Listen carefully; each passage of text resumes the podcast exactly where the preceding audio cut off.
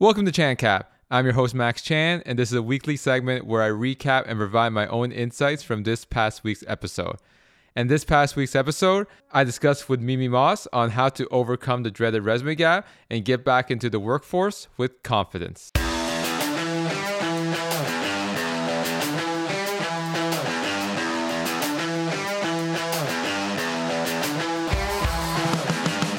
One of the main obstacles that professional will have in their career is the resume gap. The resume gap is where you are not currently working, whether you got laid off or left the company voluntarily. And a lot of professionals struggle on how to overcome this resume gap in order to get back into the workforce. So here are three of my tips on helping you overcome your resume gap. The first is how to address the resume gap when the recruiter or hiring manager asks you. You know it's coming when they see on your resume that you're not currently working, they want to know why. So if you know that question is coming, you gotta be prepared with a good answer. And just as Mimi said on the episode this past week, is to be transparent but also be brief. You don't have to dive into a lot of detail as long as you provide a clear story.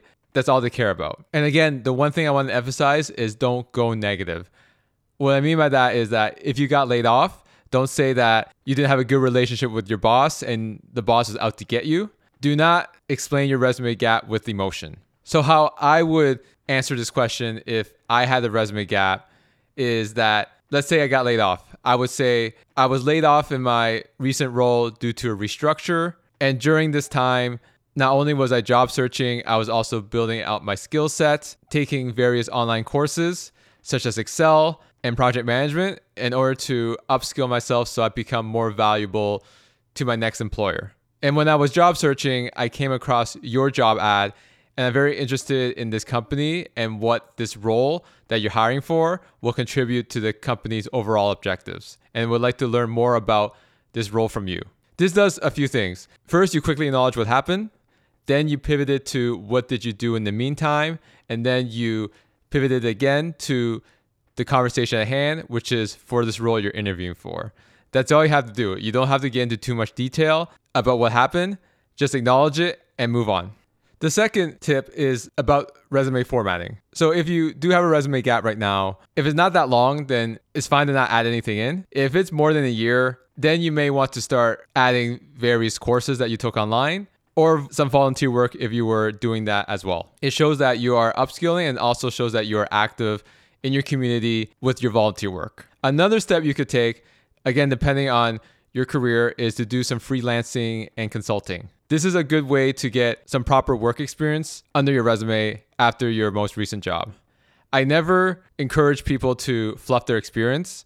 What I mean by that is to highlight volunteer experience as work experience because that is going to be misleading and it's going to be a big turn off to the recruiter or hiring manager if they found out that you were fluffing your work experience with volunteer experience. So a way to get around that is to start doing freelancing work and putting that on the resume. Now there's various ways to do this. You can go on Fiverr or Upwork and do some ad hoc projects again, the point isn't to make a lot of money with these. The point is to do some paid work so you can put it on your resume and the projects that you were able to deliver for these people that hired you on these freelance sites. So that's a one way to go about it. The other way to go about it is to connect with people in your industry and ask if there's some projects that you can do to help them out and put that on your resume. So to summarize this point, if you're currently experiencing a resume gap, you can add your online courses. If you took a certification, add that as well. Add in your volunteer experience if you're currently volunteering. And again, adding freelancing work if you are receiving and doing projects for clients that you acquire during your time as a freelancer.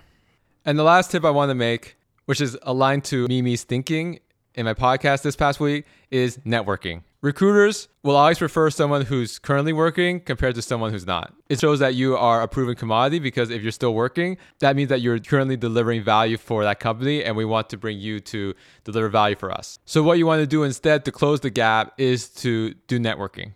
Reach out to people, connect with them, have conversations and these professionals are not going to be as stringent on your resume gap compared to a recruiter that screens hundreds of applications for each role that they post. And when you get one of these professionals to refer you in, the work gap becomes almost irrelevant. Again, they still might ask you quickly to find out what happened, But once you answer that question based off how I told you to answer in my first tip for this episode, you'll be fine. And then you can start talking about the skills and value that you'll be able to deliver in this role for this company.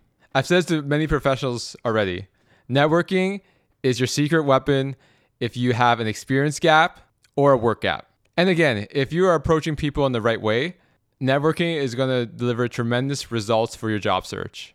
My advice in networking is be human, be authentic, and just have a conversation with these professionals that you're interested in talking to. The worst thing that will happen is you had a good conversation, you learned a lot, and you may have made a friend. The best case scenario, they have an opening or they know someone with an opening in the company and they could refer you in for an interview for that role. But you won't know which way that person falls unless you go first and reach out. And this wraps up this week's edition of ChanCap. Again, as a reminder, I post full interview episodes every Tuesday on all popular podcast platforms. So make sure you subscribe so you don't miss out. And in next week's episode, I'll be discussing with a professional on the pros and cons of working at companies of various sizes. Again, this is Chan with a Plan, the podcast.